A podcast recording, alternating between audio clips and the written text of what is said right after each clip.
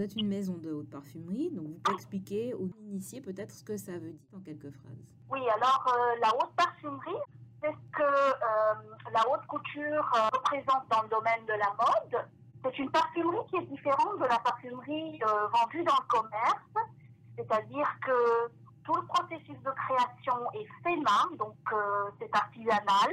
La macération des parfums est une macération lente, un petit peu comme pour les vins.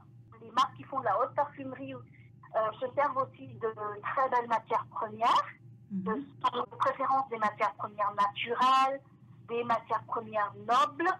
Une euh, dernière caractéristique de la haute parfumerie, c'est la liberté de création totale. Euh, aucune contrainte budgétaire, parce que dans la parfumerie grand public, on a un budget en tête, comme quoi ce parfum ne pourra pas coûter plus de, disons, 500 dollars au kilo, et les formules doivent répondre à, à cet impératif.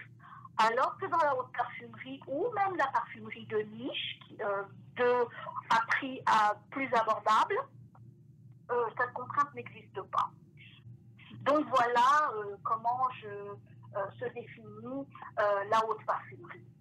Est-ce que vous pouvez expliquer un petit peu en quoi votre enseigne se démarque justement de, de celle que vous venez de décrire Oui, alors déjà, le fait que ça soit la première maison de parfum, je dirais même la maison euh, haut de gamme consacrée à Madagascar, c'est une grande première parce que euh, en général les pays africains qui, sont des pays fournisseurs sont uniquement mis en valeur qu'à travers le sourcing, qu'à travers l'approvisionnement. Ce que je voulais faire à mon niveau, c'est vraiment consacrer euh, toute une parfumerie.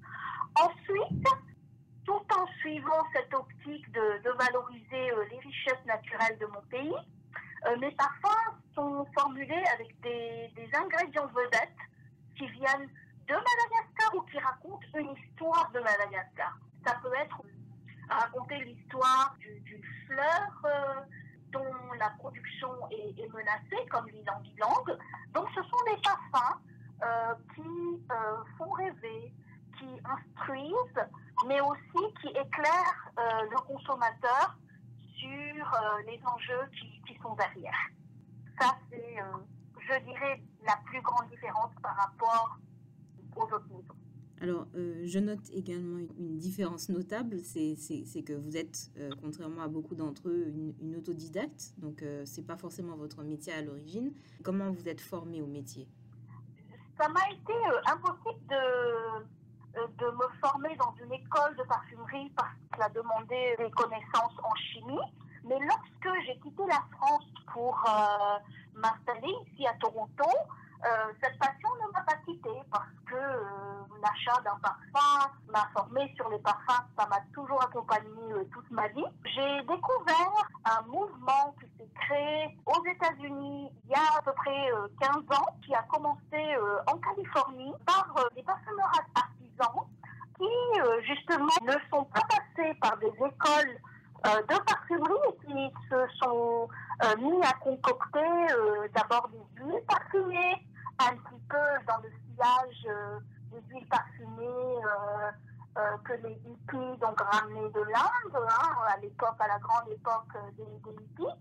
Et ce sont des, ces parfumeurs-là se sont initiés aussi aux parfums alcoolisés parce que le vin aussi est produit en Californie. Donc, euh, il y a eu comme ça euh, des petits essais et puis euh, des personnes talentueuses qui se sont démarquées, qui ont partagé leur expérience, qui ont créer leur propre maison de parfum.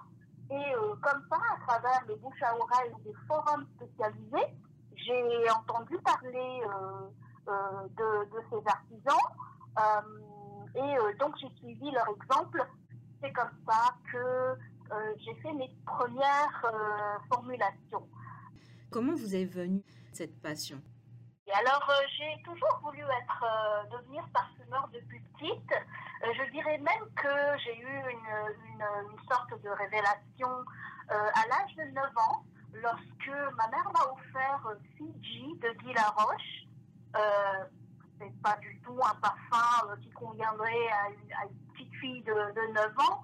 Mais pour moi, ça symbolisait, ça symbolisait ma mère, tout simplement.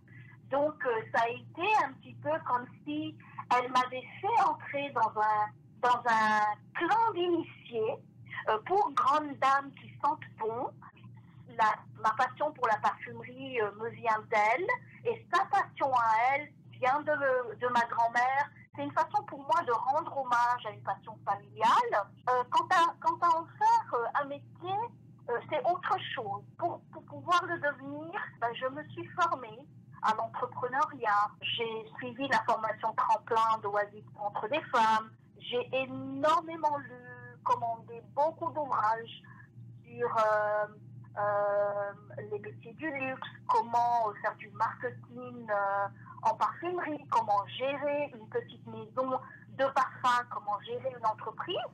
Donc ça a été une formation double, si vous voulez, mhm. euh, en parfumerie et comme entrepreneur. Donc là, c'est le début hein, finalement du lancement. On sait en plus que vous, commencez en fait cette campagne dans, une, dans un contexte euh, économique euh, pas facile, hein, puisque euh, on parle en ce moment beaucoup de pandémie. Vous avez lancé une, campagne de financement participatif via Indiegogo. Donc, quel message vous auriez aimé passer à vos donateurs potentiels? Je, ne demande pas qu'on me finance toute ma maison. J'ai pu, j'ai pu amortir tous les coûts jusqu'à présent. la production des parfums est terminée, donc la collection est prête mais il me manque juste le budget euh, nécessaire pour, euh, pour euh, acheter mon packaging. Et le packaging en parfumerie coûte cher parce qu'il y a des quantités minimales de commandes.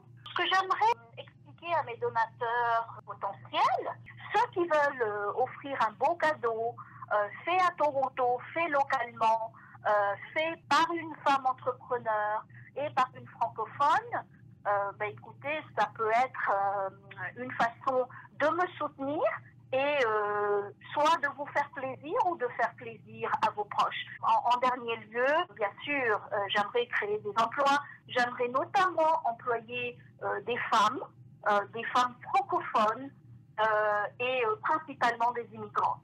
Donc, quand vous nous soutenez, vous soutenez aussi la, la création d'emplois francophones à Toronto et euh, l'emploi des, femmes francophones immigrantes qui sont minoritaires ici. Donc c'est une façon pour vous finalement d'être reconnaissante de, de, ce qui vous a été apporté en tant que, euh, que femme créatrice d'entreprise, c'est ça?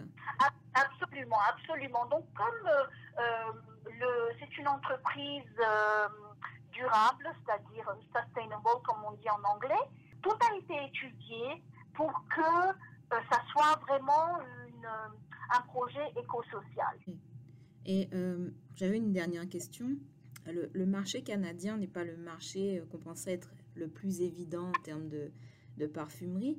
Alors, est-ce que euh, proposer aux Canadiens peut-être, alors je sais que vous êtes originaire de Madagascar et que vous voulez rendre hommage à votre, à votre, à votre île d'origine, mais est-ce que pour approcher finalement ce, marché canadien qui semble pas être le plus évident, est-ce qu'il est envisageable euh, ben, de, proposer une parfumerie euh, qui inclurait aussi bien le Canada euh, que Madagascar, qui ferait une fusion en fait entre les deux? Oui, oui, écoutez, c'est une, excellente question que, que, vous me posez là et à laquelle, en fait, j'ai beaucoup réfléchi. Donc, combiner les deux cultures, je pense que ça reviendrait à déséquilibrer un petit peu le Canada par rapport à Madagascar, qui est même trop riche en saveurs, en senteurs et en épices. Mhm. Alors, euh, je me suis dit que plutôt, euh, plutôt que euh, de, de, combiner les deux, je pensais à créer une parfumerie complètement indépendante, consacrée au Canada, qui, donc qui valoriserait le terroir local, les conifères, euh, dont le bois de cèdre, que je, suis, euh, je suis en train de me poser la question. Euh, je n'ai pas encore la réponse pour l'instant, mais je sais que ça viendra à moyen terme. Très bien. Donc, pour rappeler simplement aux personnes qui écoutent notre entrevue, comment est-ce qu'on peut vous soutenir? Comment est-ce qu'on peut soutenir Mora Mora?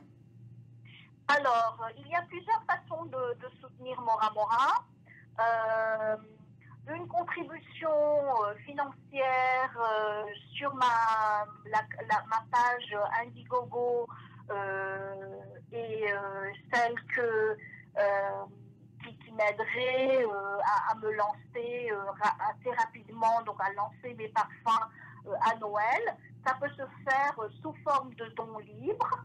ça peut se faire, il y a un petit bouton sur Indiegogo pour verser n'importe quel montant de, montant de, dons. Ça peut aller de 1 dollar à, à, tout ce que vous voulez. Ou alors me soutenir en faisant un don pour une contrepartie. Vous me faites un don et moi je vous offre un échantillon ou un parfum d'un tel de X montant. Euh, également, si vous ne pouvez pas contribuer financièrement parce que la situation est difficile, vous pouvez aussi euh, partager mon lien, faire du bouche à oreille, parler, parler de moi, aller sur mes médias sociaux, me suivre. Donc voilà, il y a énormément de façons de, de, contribuer. Et puis si vous ne voulez pas me suivre sur les médias sociaux, envoyez-moi juste euh, de bonnes vibes et puis euh, voilà. Merci beaucoup, Shaina Fidausen. Merci infiniment, Jessica. Je suis euh, ravie de, pouvoir partager nos passions avec la communauté francophone de Toronto et du Grand Toronto. Tout le plaisir était pour nous et puis on espère pouvoir avoir la chance ben, de pouvoir bientôt humer vos, vos fragrances. Oui, euh, je vais tout faire pour y arriver. C'est vraiment le, dernier maillon de la chaîne. Donc, euh, j'aurai le plaisir de partager euh, mes senteurs avec vous. Merci. Merci.